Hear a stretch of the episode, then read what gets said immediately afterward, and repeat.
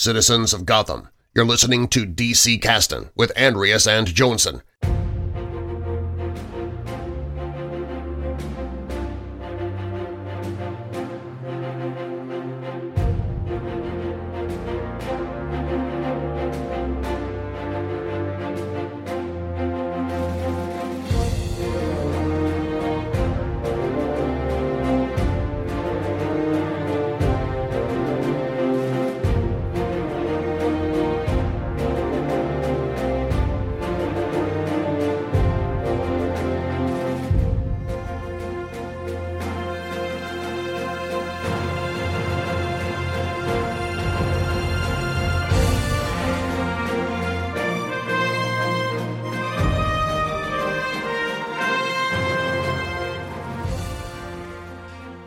Hej och välkomna till DC-casten, casten där vi pratar om serier från DC. Mitt namn är Andreas och med mig som vanligt Jönsson.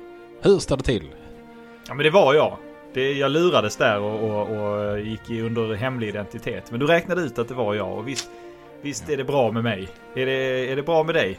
Ja. Det är bra. Det är ju ett speciellt avsnitt idag kan man säga. Avsnitt 52.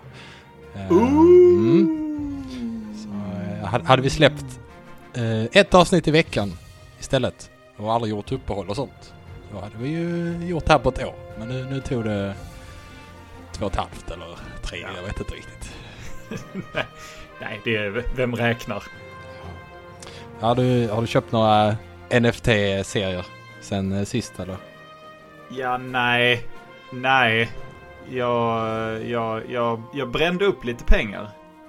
Jag kände att det var mer värde i det på något sätt.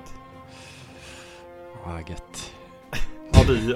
Jag gissar att du har väggarna fyllda med NFT-serier. Ja, jag har inte riktigt påbörjat den hobbyn än. Jag missade första droppen där på Superman 1. Så sen är det ju kört liksom. Jag har ju inte läsa den. En del av att jag ogillar att de gör så här är nog också att jag hatar just det sättet som du ironiskt pratar om det nu. Det är liksom, jag och mina NFT-bros missade Superman 1-droppen. Nej, smutsa inte det här nu. Smutsa inte de här fina serierna. Det är så roligt att läsa kommentarer kring när de har inlägg. De fortsätter ju liksom pusha på sina sociala medier om det här. Och det folk är så... De tycker det är så löjligt och hatar det. Så det... Ja. Ja. Har du läst någonting då sen sist? Jo, men jag har läst grejer sen sist... Eftersom du frågade det så säger jag det. Men det har varit... Ja, men lite av grejerna jag läste sen sist är sånt vi ska prata om senare i säsongen. Det har ju sedan förra avsnittet släppts de 2 första delarna av Geoff Johns nya Justice Society grej.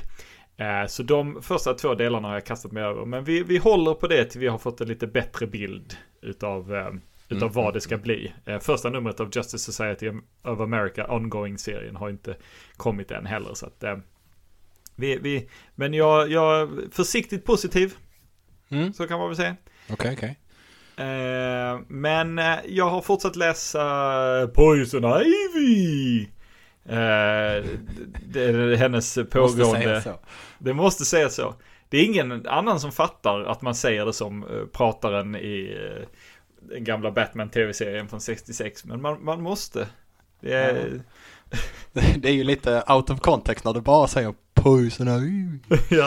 Men det är ju, om man kommer ihåg vårt första avsnitt så pratar vi om det. Hennes första framträdande har den fantastiska texten på omslaget: Trouble between the dynamic duo. Is she the cause? Beware of Poison Ivy. Alltså, nu förstod man ju. Det är väldigt konstigt. Men jag har fortsatt läsa den fortsätter vara bra. De har nu de senaste 2 numrarna, jag tror det nummer 6 var det senaste som kom, så har det varit lite så tecknarbyte Det vet du, tycker jag inte om. Nej. Men det har varit nästan seamless, så att jag har inte riktigt märkt det. Men storyn är... Jag undrar om jag gick in på storyn, för jag har nämnt att jag läst den förut, men det är ju liksom Poison Ivy återgår till skurk, till att bli en skurk, men det är mer liksom så här ekoterrorist-skurk. Att hon... men hon ser människans liksom avtryck på jorden, på klimatet, och inser någonstans att om människan fortsätter som människan gör, så kommer planeten inte klara sig. Så hon tar det liksom, hon bestämmer sig för att då får hon utplåna mänskligheten med hjälp av en slags, någon slags myceliumsvamp eller lamia-svamp tror jag det kallas, som hon själv är infekterad med, och så går hon runt och liksom petar på folk så de också blir infekterade med den här muterade varianten av den här svampen. Så i deras huvud hamnar de i någon slags himmelrike av liksom bliss, men i själva verket så dör de snabbt liksom. Och så det är ju det att hon och så, men nu liksom, dit jag har kommit nu, så har hon liksom så här omvärderat sin syn på mänskligheten, och jag säger nej, men vi måste jobba på andra sätt. Och man är lite så, fast rent tekniskt sett så hon har ju rätt, vi möter inga klimatmål, och vi mänskligheten i stort är ju inte jättebra på alltså jag tycker det är jättebra att hon inte dödar hela jorden, det vill jag ha sagt. Men jag vet inte riktigt varför hon ändrar sig egentligen. Nej. Det är svårt att skriva en serie ur hennes perspektiv om hon börjar döda alla människor. Man tappar sympatin lite kanske. Men det är klart, hon kan inte liksom bli en sån här som bara luftar däcken på suvar och sånt heller. Det, liksom, det finns kanske någon gyllade med mig. Ja, och det är väl det som serien ska hitta. Det handlar väl också lite grann om att hon ska hitta sin mänsklighet, och det gör hon via att hon minns liksom sitt förhållande till Harley och så. Där är nog rätt mycket handling för de två karaktärerna som jag har missat, eftersom jag inte aktivt läst dem på väldigt länge, för där är någon karaktär, The Gardener kan hon heta det, som dyker upp i Ivys minne, som verkar vara någon slags karaktär som har med de två att göra på något sätt. Där är nog jag misstänker att detta kommer från en större storyline som jag inte läst. De hade väl en egen serie under New 52 eller något sånt, eller kan de ha haft det? Men i sådana fall är det ju säkerligen därifrån. Jag får kolla upp det till nästa gång. Det kanske är bra grejer, man kanske ska läsa det. Kanske. Ja. Men jag förlåt. Jag tror den drog sig väldigt länge, om jag minns rätt, för att göra dem till ett par, den serien liksom. Den blev, men jag tror att det verkar som att de blev ett par till slut då. Här har ju Ivy lämnat Harley då för att utplana hela planeten, som man ju gör. Ja. Hon har ju alltid varit en spelvink på det viset. Men samtidigt, det är väldigt så här, hon har inte lämnat, alltså hon har ju Harley kvar i minnet på något sätt, eller alltså hon tänker på henne hela tiden. Jag vet inte. Jag trodde bara den skulle vara en miniserie, men den verkar fortsätta, så att vi får väl se. Jag gillar den i alla fall. Ja, du är in it for the long run. Ja, jag tror det faktiskt. Men det jag också läst, jag köpte för länge sedan, jag tror när jag var som mest frälst på Peacemaker, så köpte jag en samlingsvolym med den senaste versionen av Suicide Squad från typ 2001. Och den började jag läsa igår kväll, och den samlingsvolymen, den börjar med 2 nummer, och det fattade inte jag när jag läste Future State. Så jag fattade ingenting av vad som hände. Du sa 2001, men jag antar att du menar 2021, eller? Ja, 2021, så 2001. Ja, 2021. Alltså hörde jag fel, det kan vara jag som hörde. Ja. Lyssnare, ni får avgöra. Nej, men 2021, alltså förra året. Ja. Men den började med 2 nummer som jag förstod sen var Future State. Och jag fattade ingenting, de var på en parallell jord, men tydligen dör man om man reser mellan parallella jordar, och fast alla hade gjort det, och de dog i olika takt, och de jagade Amanda Waller, men det var inte rätt Amanda Waller, och så visade sig att det var Earth 3 de var på, och att den ena Amanda Waller var Earth 3s Amanda Waller, men jag bara, men ska inte det är en motsatsjord, ska inte hon då vara god, eller om motsatsen till grå kanske är grå, jag vet inte. Vi kan ju säga, för de som inte vet vad Future State är, så var det innan Dan DiDio fick sparken, så fanns det planer på att DC skulle agea upp sina hjältar. Man skulle liksom göra någon slags timeskip, 5G kallar man det. Det skulle komma en ny generation som skulle ta över. Sen så fick man kalla fötter, sparkade Dan DiDio, men man liksom redan påbörjat det här arbetet som ska, saker ska utspela sig i framtiden liksom. Och då blev det den här mellanmjölksvarianten Future State under 2 månader tror jag som man gav ut. Alla titlar gavs ut under den här etiketten Future State, där det var, ja, de kunde utspela sig lite i olika tider, men alla var liksom i framtiden sådär. Och sen vet jag inte om man någonsin gjorde något mer med det. Jag misstänker att det nog inte blir så mycket mer. Gud vad meningslöst. Ja. Då är det liksom så här, jaha, här är en bit av historien som utspelar sig efter resten av handlingen, men vi kommer nog inte komma dit. Och för att alla dör. Nej, jag tror verkligen inte det. Det skulle varit fantastiskt om de faktiskt kom fram till exakt liksom Future State-tiderna efter x antal år på alla de här serierna. Då får man ge DC något. En elog för det, men det kommer aldrig hända. Nej.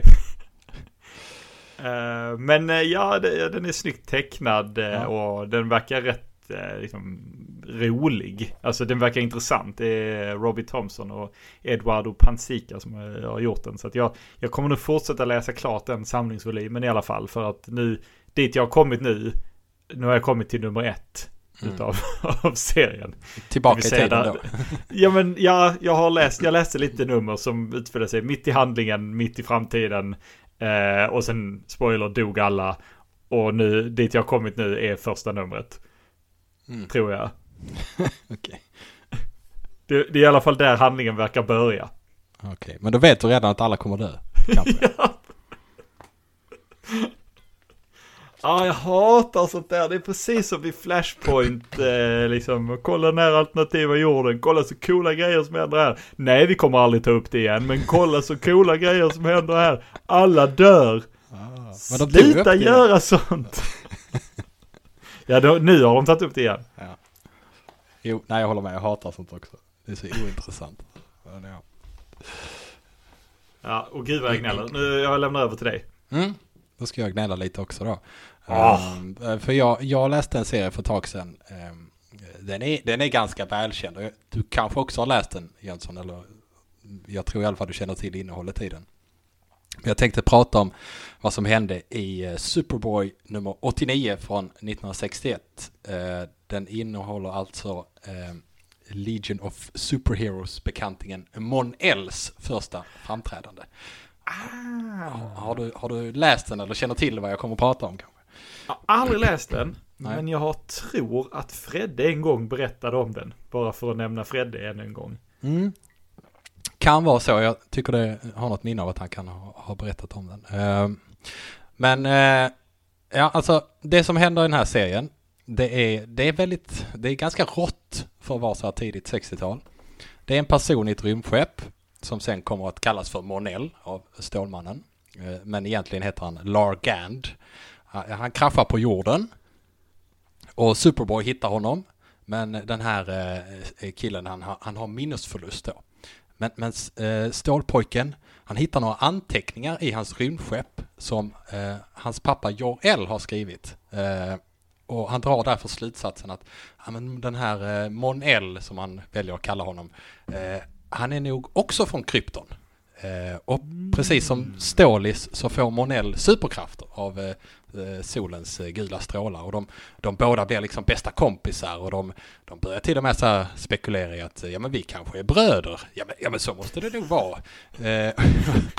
Och han har fortfarande minnesförlust. Men de märker vid ett tillfälle, Superboy, att Mon-El han verkar inte bli påverkad av kryptonit. Grön kryptonit. Han inser då att Mon-El, han kan inte vara från Krypton. Och då är han nog inte hans bror heller. Och, Och Stålpojken, han blev väldigt besviken och han blev väldigt arg och han misstänker att Mon-El bara luras och har något ondskefullt för sig. Så därför tänker Stålpojken avslöja honom. Så han tar några stora blystenar och målar dem gröna och så säger han att det är kryptonit och sen så exponerar han det för Mon-El och säger typ, åh nej, kryptonit, åh, vi som inte tål kryptonit, attans. Och så men då ser han då att Mon-El han blir ändå påverkad ändå. Och Superboy tänker att han nog låtsas liksom, men nej, han blir inte bara lite påverkad, han tappar all kraft och samtidigt så som detta händer så får han sitt minne tillbaka och berättar där han ligger kraftlös att nej, jag är inte från Krypton, du har rätt, jag är från planeten Daxam, jag hade bara stannat på Krypton för länge sedan och fått de här papperna av Jor-El. Tyvärr så är bly jättegiftigt för oss daxamiter. Det är så giftigt att om vi utsätts för det så tappar vi inte bara våra krafter och blir svaga. Vi blir aldrig friska igen, även liksom om vi kommer bort från blyet, utan vi dör sakta men säkert av det. Så Superboys prank det slår liksom helt fel och han får jättedåligt samvete med rätta. Och det enda sättet han kan rädda Mon-El på det är att han transporterar honom till The Phantom Zone. Och där får han leva. Och Superboy säger att ja, men här kan du i alla fall vara tills jag hittar ett botemedel. Här dör du inte i alla fall. Men grejen är att han gör ju aldrig det. Han hittar ju aldrig något botemedel. Utan det som sen händer är att Mon-El i framtida serier, alltså i Legion of Superheroes-serier, nästan 1000 år senare, då hittar Brainiac 5 ett botemedel så att han blir frisk. Så han får ju expedera 1000 år, sitta där inne och uggla liksom och vänta på ett botemedel. Och ja, jag vet inte. Men det var Superboy, vilket jävla as. För liksom, han tar ju aldrig upp det här riktigt. Det nämns i vissa serier ibland sådär, men annars. Det är inte så att han går runt och aktivt letar efter ett botemedel. Ja. Jag kunde letat upp den här planeten Daxam kanske och börjat där. Jag vet inte, men nej. Det maker sense av en grej. Kommer du ihåg jag pratade om den här World's Funnest där Mr. Mixed Spitlick och Batmite förstör alternativ verklighet efter alternativ verklighet. Mm. De förstör också Phantom Zone. I den fighten. Och då får man se någon av dem som är liksom fast i Phantom Zone, en ung kille som säger finally sweet death eller någonting. Det kanske var han. det ska det säkert vara. Ja. Säkert. Ja, det är stackars. Vad sjukt att han, för att Mon-El känner ju till. Vad sjukt att Superboy bara, ah, han heter säkert Mon-El. Och så bara, nej, jag heter Lasse, eller vad heter han? Lasse någonting. Lar Gand, ja. Och så bara, nej, Mon-El heter du. ja. Det är lite, han får ju dåligt samvete också liksom. Jag bara tycker det är så intressant att de väljer att ge Superboy liksom, han får bära ansvaret för det som händer här. Det är ju liksom, det måste vara ett av hans största misslyckanden genom karriären egentligen. Att han liksom på skämt nästan dödar stackars Mon-El. Och sen så får han sitta där i 1000 år liksom i Phantom. Men lägg av Mon-El, det är bara ett prank. It's a prank, bro.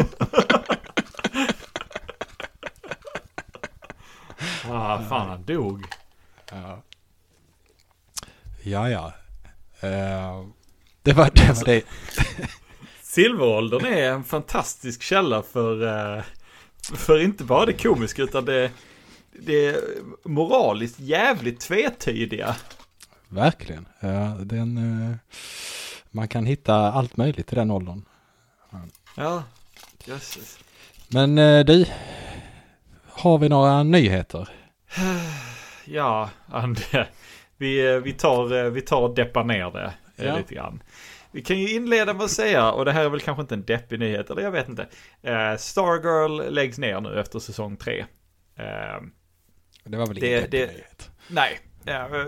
Deadline rapporterar att CW då de ville strukturera om sitt utbud och de vill röra sig bort från skriptad tv och mer mot oskriptat. Det är många tolkar att det ska bli reality tv istället för att de vill nå ut till en äldre publik men det verkar som att författarna bakom Stargirl har liksom blivit varnade så att säsong 3 ska vara den är skriven som en avslutning, så fine, jag kommer inte, alltså det är inte bra, så jag kommer inte se mer av det ändå. Först så dog Kevin O'Neill, 60 år gammal tror jag han blev. Jag kommer inte ihåg hur gammal han blev, men inte gammal i alla fall. Kevin O'Neill har jag pratat om i casten ett par gånger. Han har tecknat lite Batman-historier och några lite mer udda historier, om det var Omega Man-historier och så vidare. En väldigt distinkt stil. Framförallt så tecknar han The League of Extraordinary Gentlemen. Min absoluta favoritserie utanför DC Comics. Den publicerade ju Alan Moore som har skrivit den och Kevin O'Neill som har tecknat den. Och den publicerades först av All American Comics som var en del av Wildstorm. Men när Wildstorm mergade med DC så blev All American Comics... Då blev det DCs. Och då flydde Alan Moore och Kevin O'Neill fältet. Så det är bara de första 2 volymerna som är släppta på All American Comics. Sen är resten av volymerna släppta hos mindre förlag. För att Alan Moore och Kevin O'Neill hatar DC. Det var faktiskt hög av seriers Anders Lundgren som förklarade hur det låg till på vårt Instagram-konto, så att kom gärna in och kommentera om ni ser att det är fel eller om ni vill lägga till fakta eller så. Och det suger verkligen. Det här året har inte varit särskilt bra för tecknare jag tycker speciellt mycket om. Neil Adams, George Perez har vi redan pratat om som bortgångna. I somras dog Tim Sale. De 4 tillsammans med Kevin O'Neill skulle nog vara de topp 4 favorittecknarna för mig bland klassiska tecknare. Så det har varit ett pissigt år på det viset. Ja. Och de dog relativt unga allihop, eller relativt i alla fall. Sen dog även Carlos Pacheco häromdagen. Han var också väldigt ung. Han har gjort en del JSA-omslag och gjorde en JSA-JLA-crossover, Virtue and Vice, som Geoff Johns skrev. Den är väl sådär, men har en väldigt distinkt och väldigt snygg teckningsstil. Alan Grant dog i somras, klassisk Batman-författare. Jag har tagit upp hans serier ett par gånger i den här casten. Och nu, bara häromdagen, så dog Läderlappen själv. Kevin Conroy, rösten till Läderlappen sedan 1992 i Batman The Animated Series, alla dess uppföljare, en rad tecknade tv-filmer, alla Arkham-spel, ett gäng andra tv-spel. Han spelade... Bruce Wayne i live action i Arrowverse-versionen utav Crisis on Infinite Earths, och bara i år så skrev han faktiskt en serie för DC Pride där han pratade om sitt arbete och hur han lärde sig att connecta med Batman som karaktär, och det suger. Ja. Det finns liksom inget annat att säga än att det är så fruktansvärt sugigt. Internet och sociala medier har varit överfyllda med hyllningar till honom, och det är liksom inte nog. Han verkar ha varit en fantastisk människa, och han kom på när han sökte, han kunde inte så mycket om Batman liksom. Han hade sett tv-serien från 66. Han är ju liksom utbildad på Juilliard och liksom scenskådespelare primärt, och så tänkte han, nej men jag kan dubba lite, så kan man dryga ut lönen lite grann. Han var 36 måste han ha varit då. Och så sökte han Batman för den här nya tecknade tv-serien som skulle göras, och han frågade om han kunde få liksom så här, man kan inte få spela liksom den här Harvey Bullock, den här poliskommissarien, han verkar mer intressant än Läderlappen. Och de bara, nej vi vill ha det som Läderlappen. Och det är en bra sak för dig Kevin, för Läderlappen är med i alla avsnitt nämligen. Så att om du bara gör det här för pengarna så är det jättebra. Han bara, ja. Och så börjar han liksom funta på karaktären Batman kontra Bruce Wayne och insåg liksom att ja, men det är en väldigt tudelad personlighet. Och han likställde det med Hamlet exempelvis och sånt, vilket gissningsvis var hans enda referensram eftersom han inte var uppvuxen med att läsa serietidningarna riktigt. Och då kom han på att, vilket vi anser nog ganska självklart idag, men han kom på att men Batman och Bruce Wayne har två väldigt distinkta röster. De låter inte som varandra när de pratar. Och det var liksom en jättegrej då. Och han verkar liksom aldrig ha slarvat med Batman. Han verkar alltid ha tagit det på väldigt stort allvar. Till och med så att han inte har alla gånger velat så här skämta om karaktären, för han menar på att nej, men alltså jag kan skämta om Batman, men jag vill inte använda min Batman-röst för att skämta, för att den associerar folk med Batman och jag vill lite grann hålla det. Så, nu är fanboyar jag bara, men fantastisk människa. Ja, det är jättetråkigt när man hör det. Det är intressant, för om man pratar om folk som har gestaltat Batman, tänker man på live action så finns det alltid, det är alltid en debatt liksom om vem har gjort den bästa Batman liksom. När det kommer till röstskådespelare så finns det bara en. Ja. Det finns ju bara en, och det är så därför, jag tror därför det blir en sånt enormt ja, men man ser att alla liksom sörjer, alla Batman-fans tycker det är alla är liksom rörande överens om att han var Batman. Ja. Det, på ett sätt som man inte kan kanske säga om de som har varit live action Batman, även om det är jätteduktiga allihop också, men här fanns det ingen konkurrens liksom. Det fanns en, så det blev ett jättetomrum verkligen. Det är liksom enklare att räkna upp, alltså att tänka på någon som en animerad film eller serie och liksom gissa vem som har gjort rösten här. Det är liksom, det är svårt, det är kanske svårare att komma på tillfällen när han inte har gjort Batmans röst, att komma på där han gjort det. Jag vet inte om du har kanske någon på rak arm, något som han inte gjort, men annars har han ju, som du nämnde, gjort allt.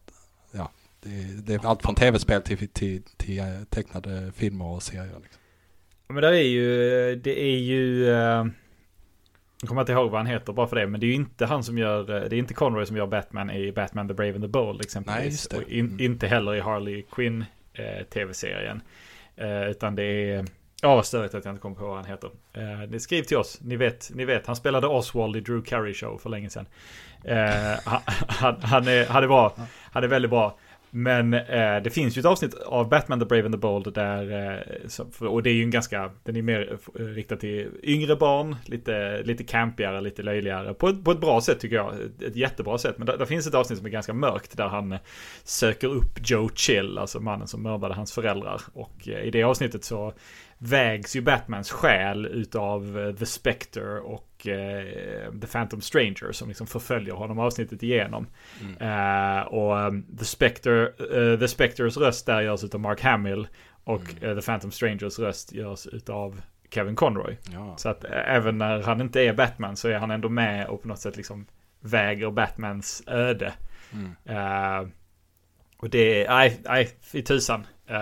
Det fantastisk skådespelarinsats. Jag bara tänk på Arkham-spelen. Ja. Tänk liksom, han är inte Batman i Arkham Origins. Nej.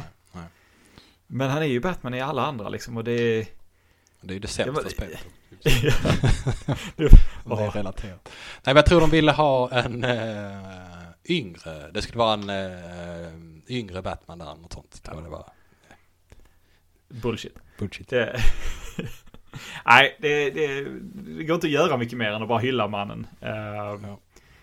Det är en fantastisk karriär, avslutad alldeles för hastigt. Verkligen. Ja, det var deppigt. Väldigt deppigt. Har du någonting annat?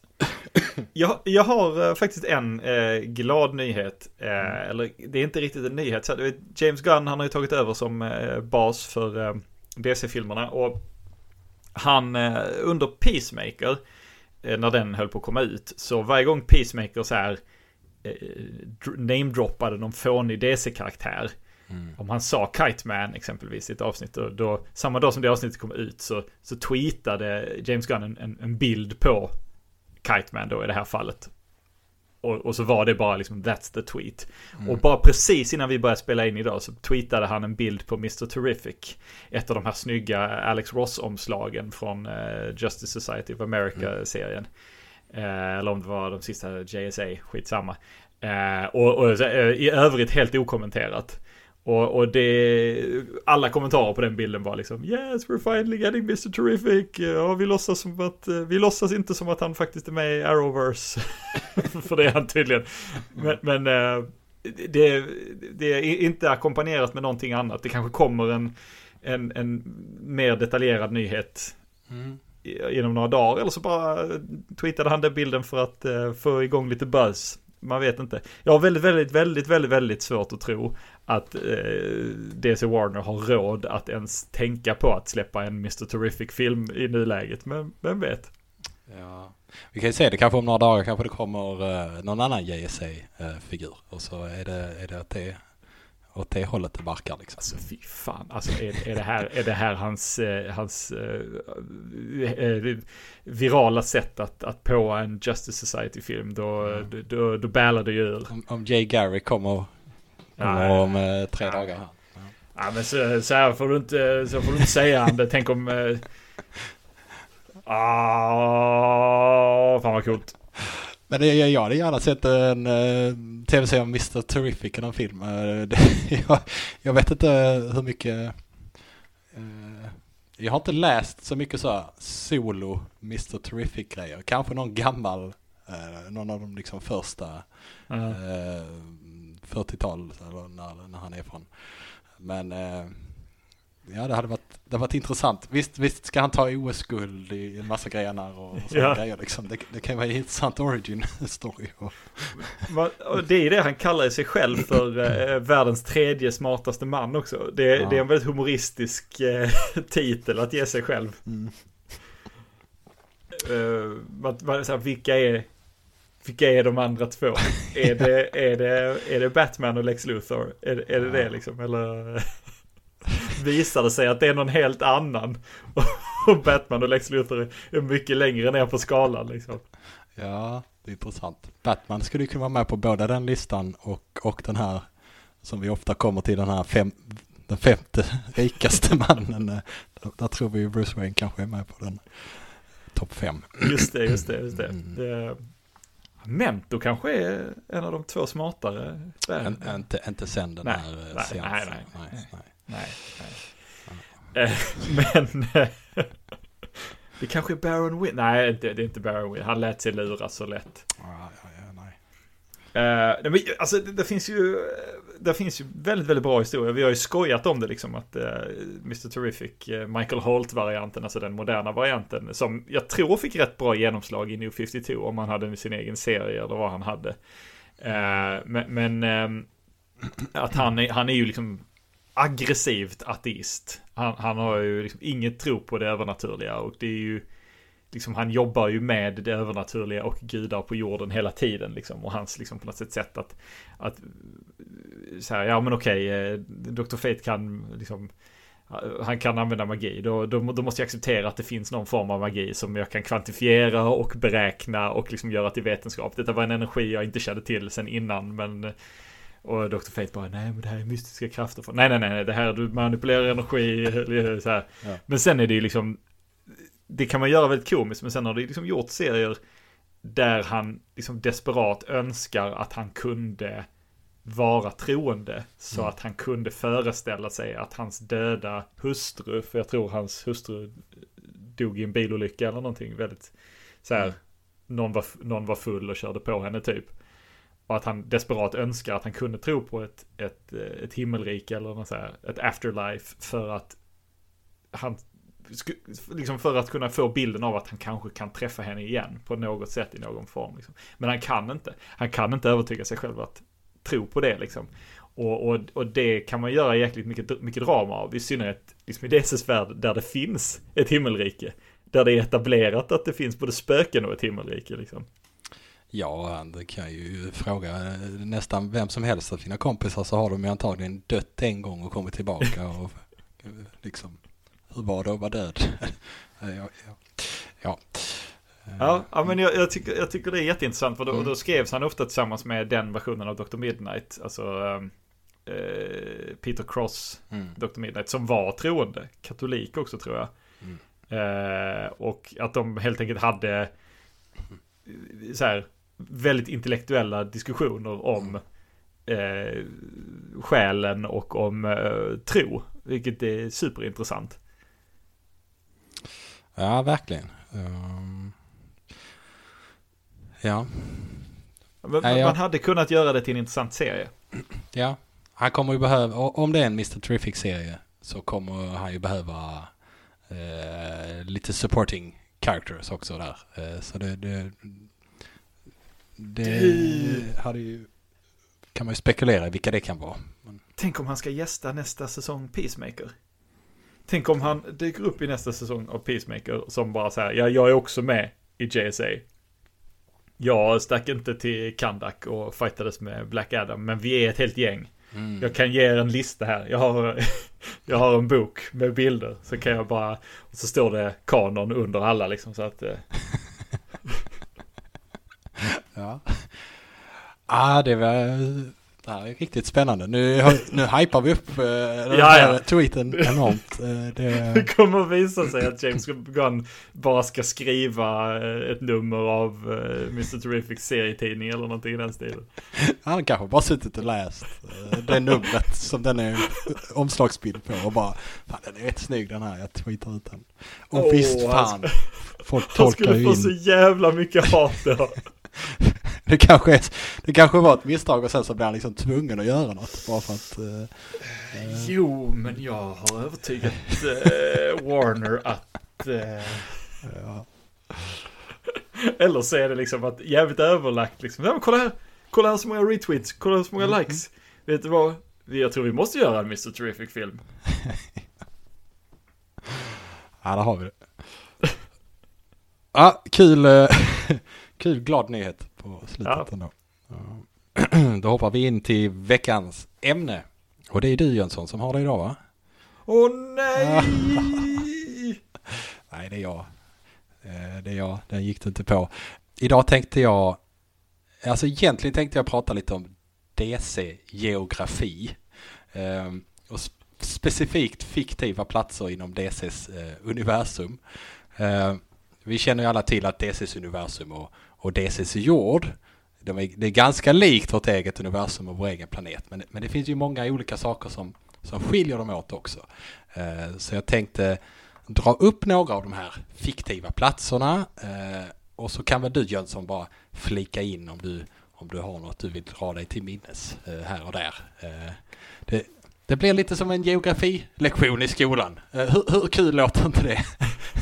Ja, men det låter ju jätteroligt. Problemet är att jag först tänkte att vi kunde börja i rymden med lite så planeter och sånt. Och sen så kan vi kolla på jorden och länder och floder och städer och sådana grejer. Och vi skulle ju då kunna börja med universumen eller omniversumen. Men det blir liksom för mycket, så jag valde att hålla mig till det vanliga liksom, universumet, så att vi glömmer Earth 2 och allt sånt för tillfället. Trots att jag begränsar. Tänk om man kunde glömma Earth 2.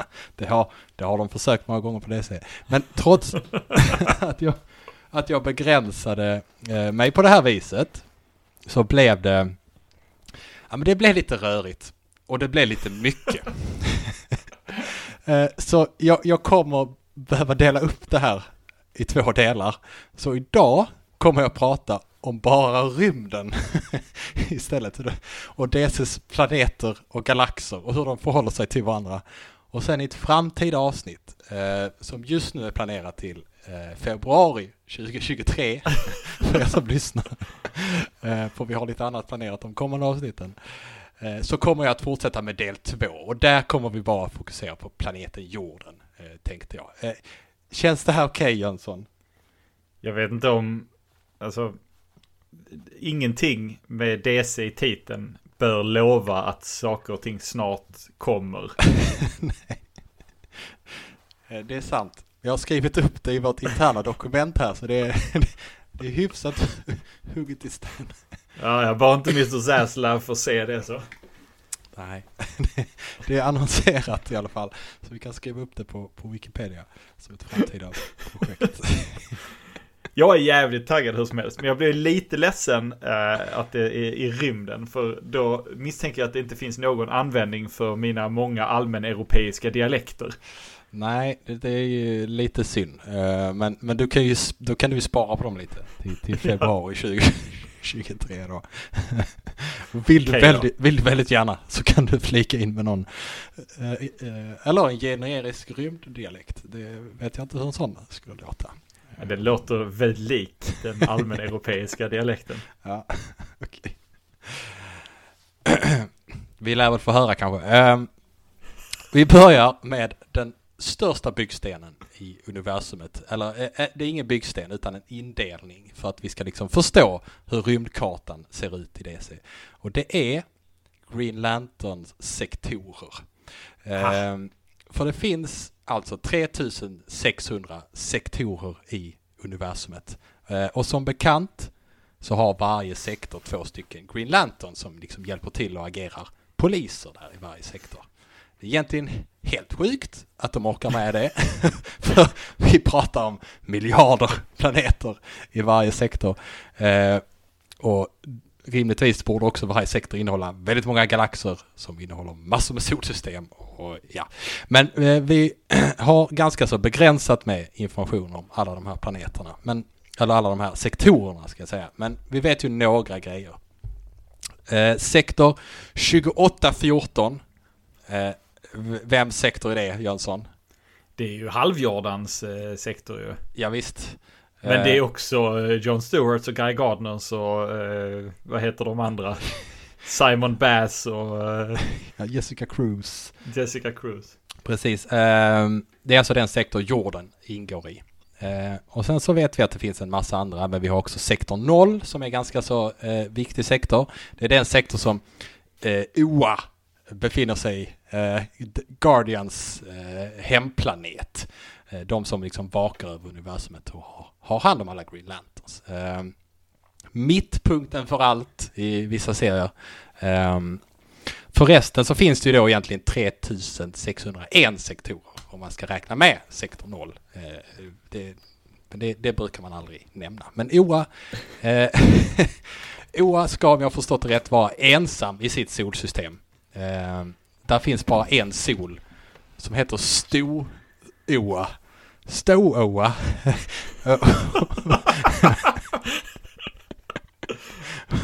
Och kring den kretsar Oa då. Är det han Dag Otto från Vallarnas friluftsteater som har dött? Jag vet inte. Uttalet det var kanske inget allmän rymd uttal, men Stå-Oa, jag kan inte läsa det på något annat sätt i alla fall. STO-Oa. Ja, men du sättet du uttalar det på så blir det liksom, du uttalar det på engelska liksom, men det blir liksom Falkenbergs mål. Ja, jag vet. På det sättet.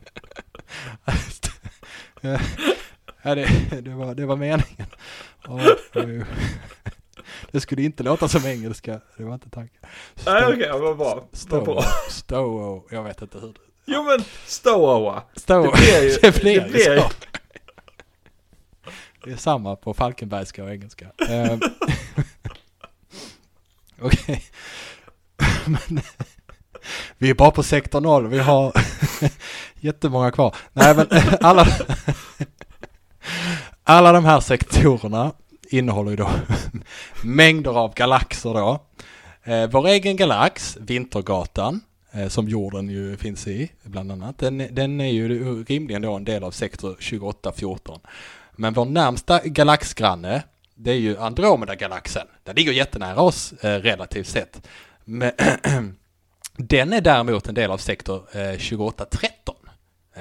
Så tydligen går det då en gräns precis mellan våra galaxer. Vilket innebär att Vintergatan och jorden då ligger precis i utkanten av sektor 28-14. Det är helt otroligt att ens Abin Sur patrullerade i det här ytterkantsområdet.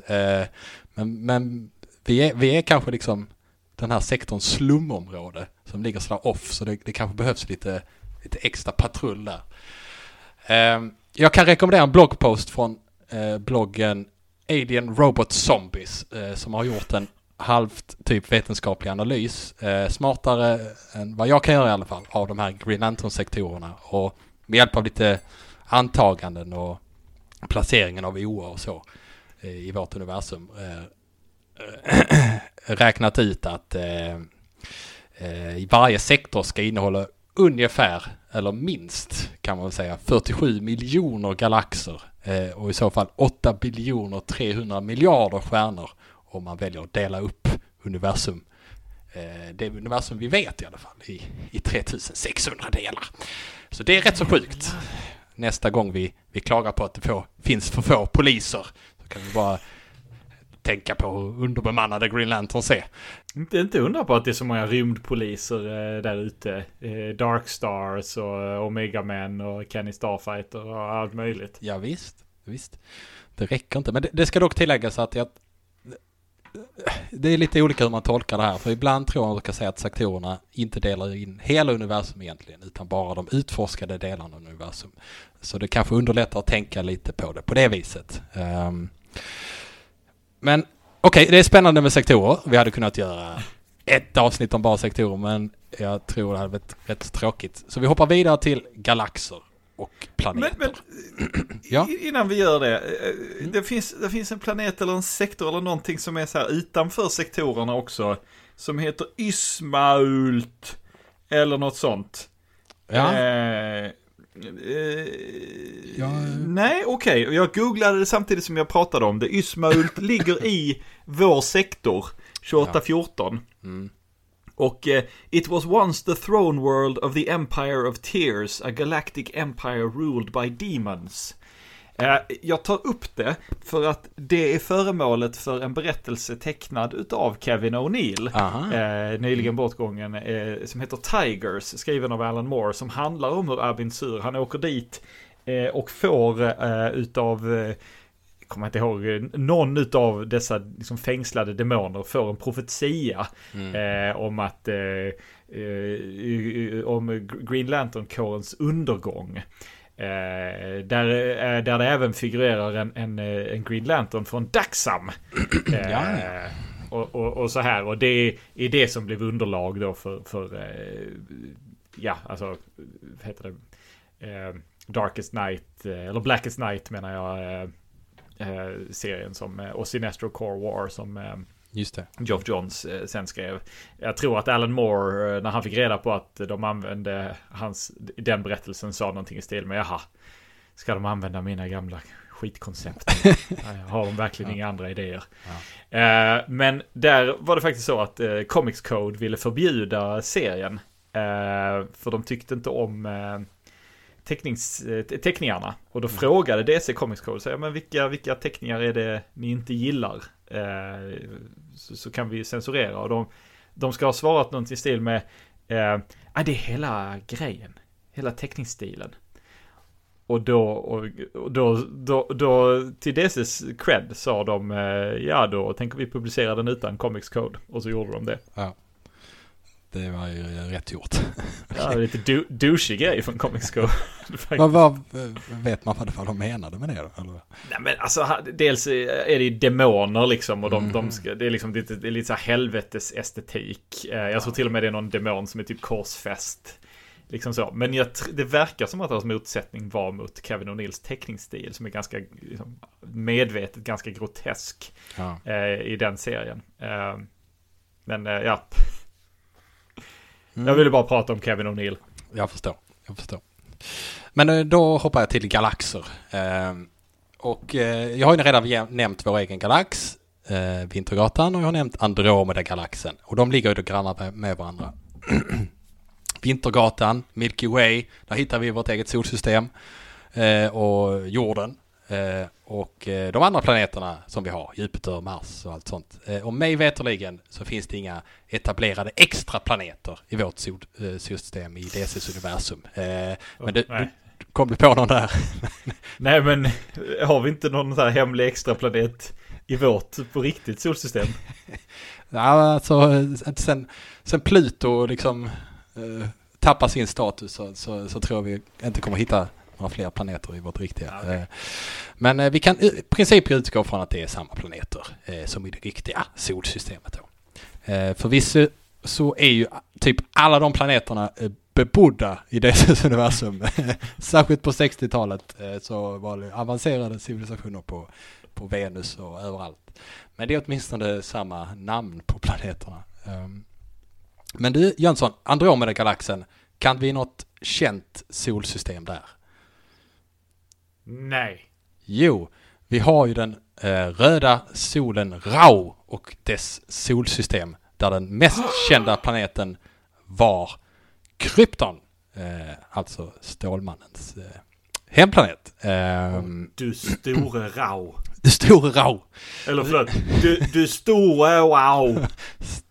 Stor Rau. Men... Krypton finns inte längre och det är inte alltid man har specificerat den som tillhörande till Andromeda-galaxen och då alltså sektor 2813 ingår ju där också då. För det mesta så har man inte alls specificerat där, men i senare kontinuitet så slog man fast att nej, men det var Andromeda-galaxen. Så när Stålmannen åkte i sitt rymdskepp från Krypton till jorden så åkte han liksom inte bara från en stjärna till en annan utan från en galax till en annan. Och det är lite coolt och det säger något om hur starkt teleskop Jorel måste ha haft som kan ha sett den. Men vilken, alltså det är Tomar Ray som är Green Lantern för den sektorn, tror jag. Alltså tuppen. Ja. Han som låter som Magnus Härenstam. Ja, just det. Och han ska väl vara i samma som... Ska inte han vara i samma som Halvbjörnen, eller? Nej, han är granne. Okay. Och det måste vara 28-13 då. Ja. Snacka om att han tappar bollen. Han lät en hel civilisation utplånas. Ja, så alltså, vi kan ju prata om det här med vad är liksom Green Lanterns, vad har de för uppdrag egentligen? Är det mer konflikter mellan planeter? Eller ska de liksom ska de gå in i domestic-grejer också? I så fall tappar de ju bollen på det mesta, känns det som. Ja, det är sant. Men ja... håller med. Men det är en större debatt man kan ha där, tror jag. Tycker han, ja. Det här funkar ju bra så. Men det dröjer inte länge för man börjar hitta felaktigheter. Och vem tror du det är som rör till det för oss, Jönsson? Är det jag? Nej, det är... Det är Hakman, såklart. eller rättare sagt Thanagar. Ursprungsplaneten för Silver Age-eran, Stargirl och Hakman. Det är så här, den planeten sägs vara en del av sektor 2682 i serierna. Och en relaterad planet till den, det är ju Ran. Ni vet, planeten som Thanagar krigar med i Rand Thanagar War och som Adam Strange bor på. Den ska vara i samma sektor, alltså 2682. Det är ju rimligt, för de här två planeterna har liksom haft med varandra att göra, så lite nära varandra bor de var. Det känns konsekvent och bra liksom, att de är i samma sektor. Man får en varm känsla i kroppen av kontinuitet som håller ihop och den sprider sig. Så tyvärr så blir man direkt av med den när man tittar på vilka solsystem som de båda planeterna tillhör. Thanagar snurrar runt stjärnan Polaris, alltså Polstjärnan, och Ran kring Alpha Centauri. Alltså båda solsystem i vår egen galax, och dessutom så är Alpha Centauri det är vårt eget solsystems närmsta granne. Det är den stjärna vi har närmst till. Hur kan de tillhöra sektor 2682 och inte 2814 precis som jorden? Hur är det möjligt? Okej, Andromeda-galaxen, den ligger liksom precis bredvid oss i en annan sektor, Men där vet vi att gränsen går mellan de galaxerna. Och de har numret precis intill. Hur kan en stjärna som är närmast planeten jorden, förutom solen, ligga i sektorn som är 132 sektorer bort?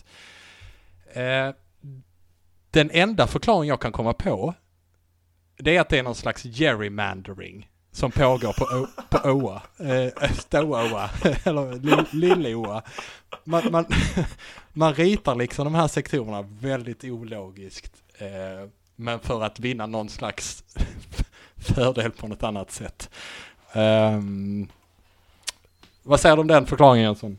Alltså ja, men det köper jag faktiskt. För Thanagarians känns väldigt alltså väldigt mycket som amerikanska republikaner liksom, old school vapen människor liksom, alltså. Medan Ranianer är ju liksom kanske högre utbildade men också ganska mesiga där, och behöver liksom någon slags yttre kraft från jorden för att leda dem. Ja, det är amerikanska demokrater. Ja. För övrigt så ska Oa enligt serierna ligga 600 ljusår från Andromeda-galaxen, vilket inte är så långt med tanke på att Vintergatan i sig är 100 000 ljusår bred. Så ja, skitsamma. Det hänger inte ihop överhuvudtaget det här med sektorerna. Så jag tror bara vi får släppa det. Gerrymandering. Jag kan, det funkar ändå lite i mitt huvud. Men, så det kan vara... Det kanske är någon headcanon som någon annan kan plocka upp också.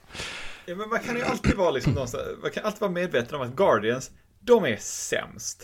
Alla deras beslut är sämst. Och jag kan helt och hållet se hur de sitter i något jävla councilmöte och bara liksom såhär, nej, jag är inte säker på att sektorn riktigt motsvarar.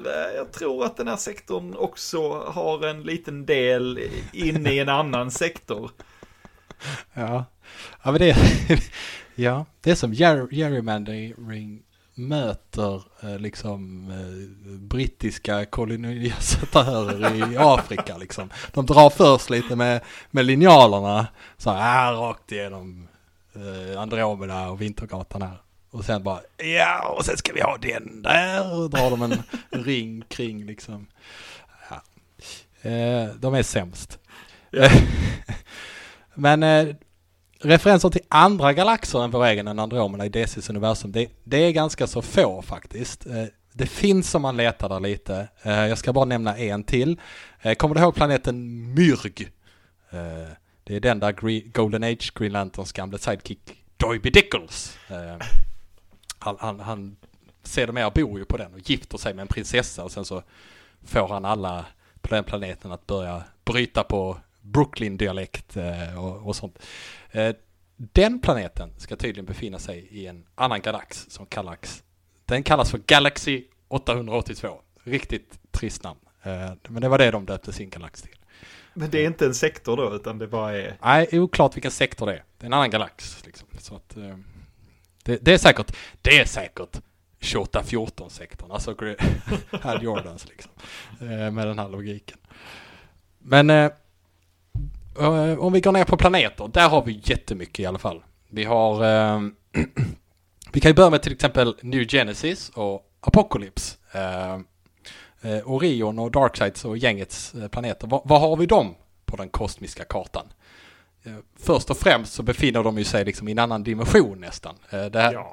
Det här kanske du och Fredde kan bättre hur det ligger till, men de ska väl inte befinna sig på riktigt samma existentiella plan som vår jord, eller hur?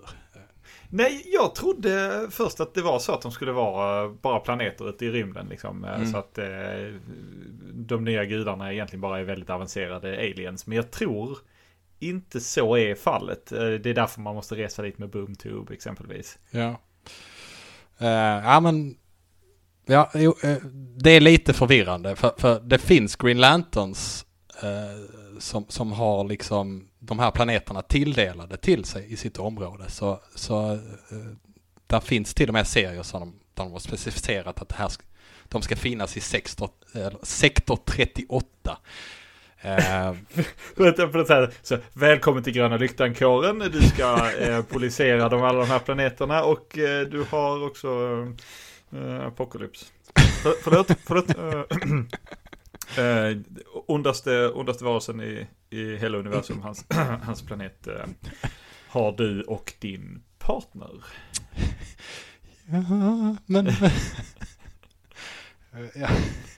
Ja, men jag vet inte om det bara är en fanteori eller om det sägs i scenen, men det ska finnas något sånt här avtal mellan liksom Guardians och Apocalypse, som att kom inte här liksom. Det finns väl någon om typ solsystemet Vega också, att no-go zone. Mycket möjligt. Jag kommer till Vega sen. Eller ganska snart här. Men ska också bara nämna Mogo, som är ju en planet, en levande planet, som dessutom är medlem i Green Lantern-kåren. Och exakt var den befinner sig, det är inte helt klart. Men sektorn som vi ofta får förhålla oss till när det gäller DC och rymden, det ska vara 2261. Den har till och med en subsektor som är bara Mogo, som är typ 2261 punkt någonting. Ja. Det är bara Mogo liksom. Den har väl Mogo koll på själv, misstänker jag. Har väl anta. Sen har vi då Vega. Det är en stjärna som finns i vår galax också. Inte så långt från vårt solsystem. Sektor 28 av någon anledning. Borde vara 28-14 där med, men nej. Vega, det är väldigt intressant solsystem inom DC, för det är nog det mest bebodda solsystemet av alla. Det är här serien om Omega Man utspelar sig. Så därför hittades det väl på väldigt mycket planeter till just det här. Vi har massor av planeter. Vissa är namngivna, vissa inte. Jag tror det ska vara 23 stycken. Vi har först och främst den här planeten Malthus, där malteserna utvecklades, den här rasen som ska vara den första intelligenta rasen i universum. Och de blir sedan The Guardians of the Universe. Så det är intelligenta livets vagga, kan man säga. Sen har vi liten, brun, rund, frasig på insidan. Maltes. Ja, just det. Det är bra. Nej, jag är inte säker på att det är bra faktiskt. Fortsätt. Men vi har också Tamaran, Starfires hemplanet. Vi har Sionernas hemplanet, Citadelernas hemplanet. Vi har planeter med roliga namn, såsom Slagg och Boral.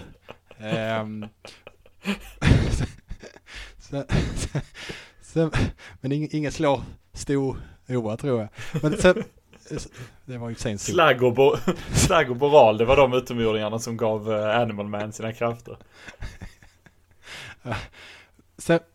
Sen finns det ju hur många planeter som helst i universumet, som vi har begränsat med information om, och jag ska inte bli långrandig. Jag är snart klar, men jag ska dra några exempel. Vi har Dominators hemplanet. Den heter Dominator. Vi har Chameleon Boys hemplanet Durla. Vi har planeten Dor, hemplanet för Kanya Roo. Deron, det är en annan planet kring Rao, alltså Kryptons solsystem. Cygnus 4019, en planet i Cygnus-systemet. Den användes som ett metahuman-fängelse av Checkmate och Amanda Waller. Och den ska vara i samma solsystem, alltså Cygnus-systemet då, som Warworld, och även en planet som heter Mars 2. Och det var ers höghet, ers kungliga president av planeten Mars. Vi har upptäckt att det finns en annan planet Mars borta vid Vintergatan. Och grejen är att de copyrightade Mars. Så hur ska vi göra med alla våra så här e-postdomäner? Ja, då får det vara Mars 2. Arbetsnamnet som förblev. Ja. Om jag förstod rätt så var det var något slags försök från Martian Manhunter att liksom återetablera sin ras på en annan planet. Mars 2, det var det han kom på. Han åkte dit och så, nej, jag är fortfarande den sista marsianen. Jag kan ju fortfarande inte göra något. Det är inte planeten som är grejen. Nej, det tänkte jag inte på. New Mars låter bättre, Martian Manhunter. Ska du inte... Nej, Mars 2. Sen har vi våra kära vänner, kunderna. De har också en planet. Den heter Kundia. Vi har Assemblers hemplanet Angor. Vi har, med starka kopplingar till Sinestro Corps, har vi också Graxos-systemets planeter. Graxos 3, 4 och 5. De finns alla i sektor 28-15 som då ska vara en grannsektor till oss. Måste också nämna Lobo, rymdknutten. Har ju en hemplanet som jag kommer inte ihåg att han gör det. Han dödar kanske alla på den, är det så? Ja, jag tror det. Okänt exakt var den finns, men den finns i alla fall. Och sen har vi ju Mon-Els planet Daxam. Den ska finnas i sektor 1760, men ingen aning om galax eller sådär. Okej, listan är lång. Har ni lyssnare någon favoritplanet eller något sånt som jag inte har nämnt här, så skriv det på Instagram. Och så lovar vi att prata om den i nästa avsnitt, eller hur, Jönsson? Oh ja, det här var skitkul. Det här jag jättegärna igen. Den Cygnus 13, 14, 15, vad det nu hette. 4019. Är den från den här serien Salvation Run? Vet du det? Det kan jag. Salvation Run dök upp när jag på någon av de här planeterna när jag researchar, så det kan det mycket väl vara. Mm. Det var ju en del av Countdown-eventet. Jag läste den är inte så bra. Nej, tråkigt. Men det är nu intressant att det var ett helt system, Cygnus-systemet, som tydligen var etablerat sedan innan då, med Warworld och Mars 2. Ja. Det här med rymdgeografi har vi gått igenom idag då, och det var väldigt stora drag, men jag önskar att det fanns lite mer info om hur planeter och galaxer och sektorer faktiskt förhöll sig till varandra. Nu blir det istället att man får liksom rabbla upp vad som finns och inte exakt var det finns och så, men det hade varit roligt, tycker jag, om DC kunde liksom nysta upp det här och släppa en sån här stor bok som hette typ The Official Space Atlas of the DC Universe eller något sånt, där man ritade ut så här alla sektorer och bara listade en massa som ett uppslagsverk. Ja, jag hade köpt den ganska snabbt i alla fall, men vi får väl se om det blir tydligare i jordgeografiavsnittet då. 2023. Vi lovar det. Fan, jag är jävligt taggad. Mm. Har någon något jag missat, Jönsson, du vill ha med? Nej, jag tyckte det var extremt uttömmande. Det är väl... Finns antimateria universumet kvar? Ja, mycket av det här jag nämnt i vissa av de här grejerna är Silver Age-grejer, så det är liksom om det finns kvar eller inte finns kvar. Jag har inte lagt i kontinuitet på det sättet, men nej. Om det skulle funnits kvar så är det ju jag valde att tänka att det inte är i vårt universum då, utan det är det här antimaterieuniversumet, så därför nämnde jag inte Quard då, som är... Nej. Det är fullt rimligt. Jag skulle lägga till, eftersom vi börjar nå slutet av avsnittet. Vi är inte riktigt, eller jag sparar det förresten. Vi har ju vårt sista kvar ju. Ja, vi har vårt sista. Ska vi gå till det direkt? Ja. Mm. Vad är det, Ande? Jo, det är dags för Who's Who i Who's Who. Okej, det går till så. Jönsson väljer ett nummer mellan 9 och 13 eller 1315 då.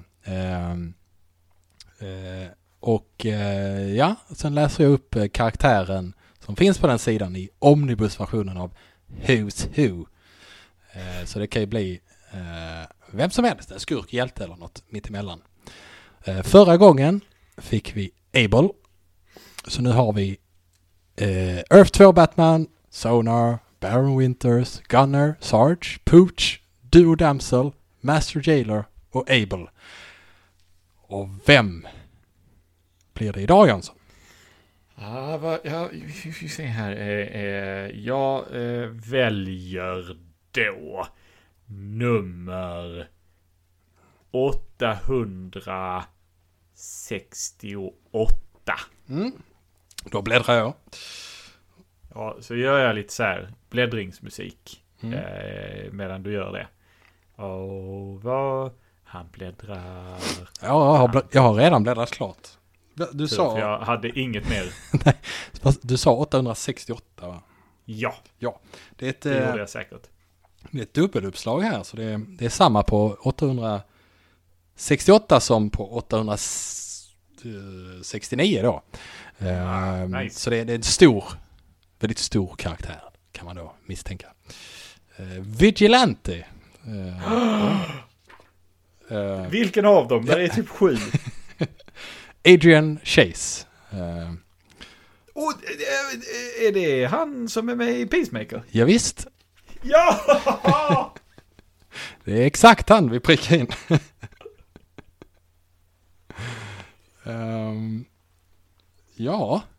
Vad ska vi säga? Alltså, vad ska vi säga om honom? I Peacemaker så är han väldigt rolig. Men jag vill minnas att i själva serietidningen så är han en extremt duktig vigilant, lönnmördare, mördare, vapenför. Han dödar rätt många. Och sen så tror jag att han får liksom extrema samvetskval och tar livet av sig på grund av det. Så en rätt deppig karaktär egentligen, som James Gunn tänkte, nej, jag gör till världens loligaste jubelidiot. Ja, jag har inte läst Vigilante-serierna, men det står här att, och man ser också det på en bild här i bakgrunden på sidan, att Peacemaker, kan man se, skjuter Vigilante Vigilante i bröstet. Men han är skapad, har jag fel nu, av typ Morrison och Perez, är det inte så? Jag vet inte, det står inte här, men det står att han dyker upp första gången i... Det är inte Morrison, vad säger jag? Wolfman menar jag, inte Morrison. Ja. Det kan ju stämma, för det står New Teen Titans Annual nummer 2. Det borde ju rimligtvis vara dem. Ja, det borde ju verkligen. Mm. Ja. Jag tycker väldigt mycket om designen på den Vigilante kostymen. Den är liksom väldigt enkel, men funkar väldigt bra. Ja. Jo, det är Wolfman och Perez. Han har också varit med i Arrowverse, ser jag. Jag har ju de flesta nu. Ja. Men oftast så är de representerade på ett sätt som gör att man inte känner igen dem typ. Nej, precis.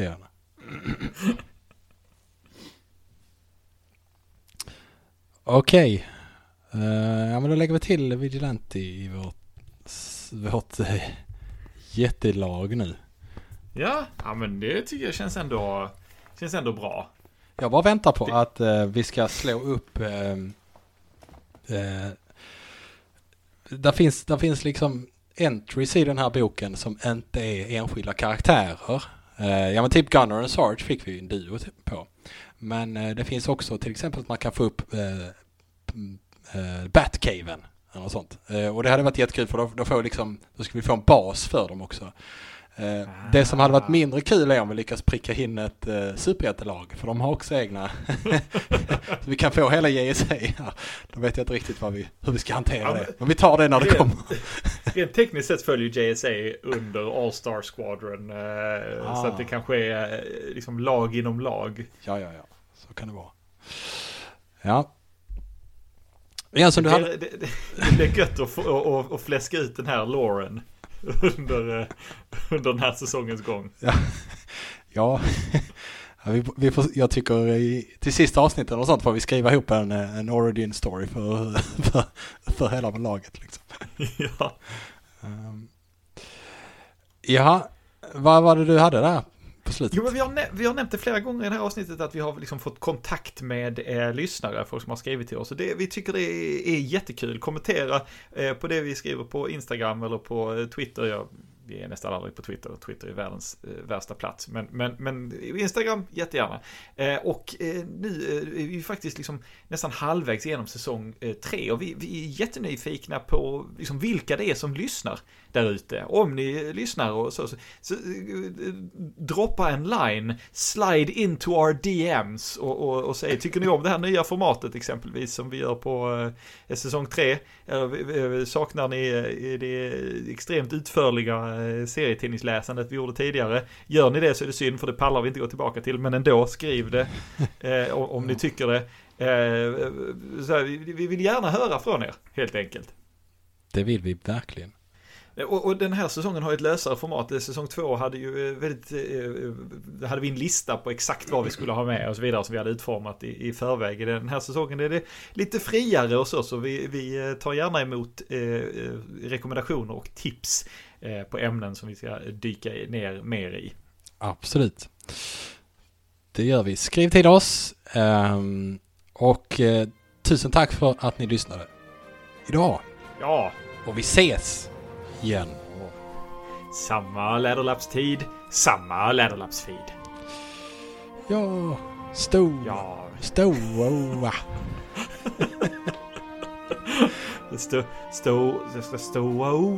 natten, nej, det var inte bra. Nej. Hej då. Långa jävla avsnitt. Remember to follow the bat signal to DC Casten on Instagram and Twitter.